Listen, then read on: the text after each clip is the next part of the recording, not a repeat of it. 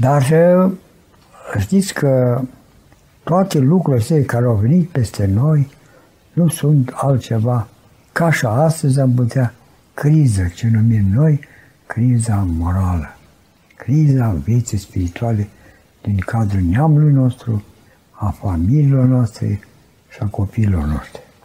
De aici vă spuneam că formarea noastră, cea mai înaltă școală, este mama.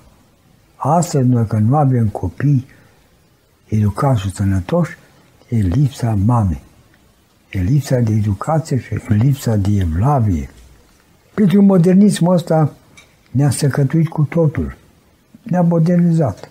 Una mamă creștea că de șapte, opt, zece copii, acum s-a luat una de la alta, cum se spunea pe atunci, când venea sărăcia asta din Banat.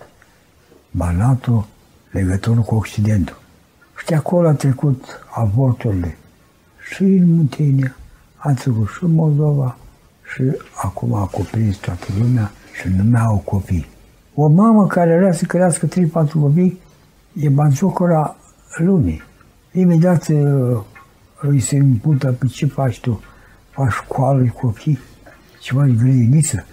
Și beata femeie și ea trebuie să devină la modă. Nu să aibă decât sistemul german, unul sau doi. Doi jumate, trei, prea mult.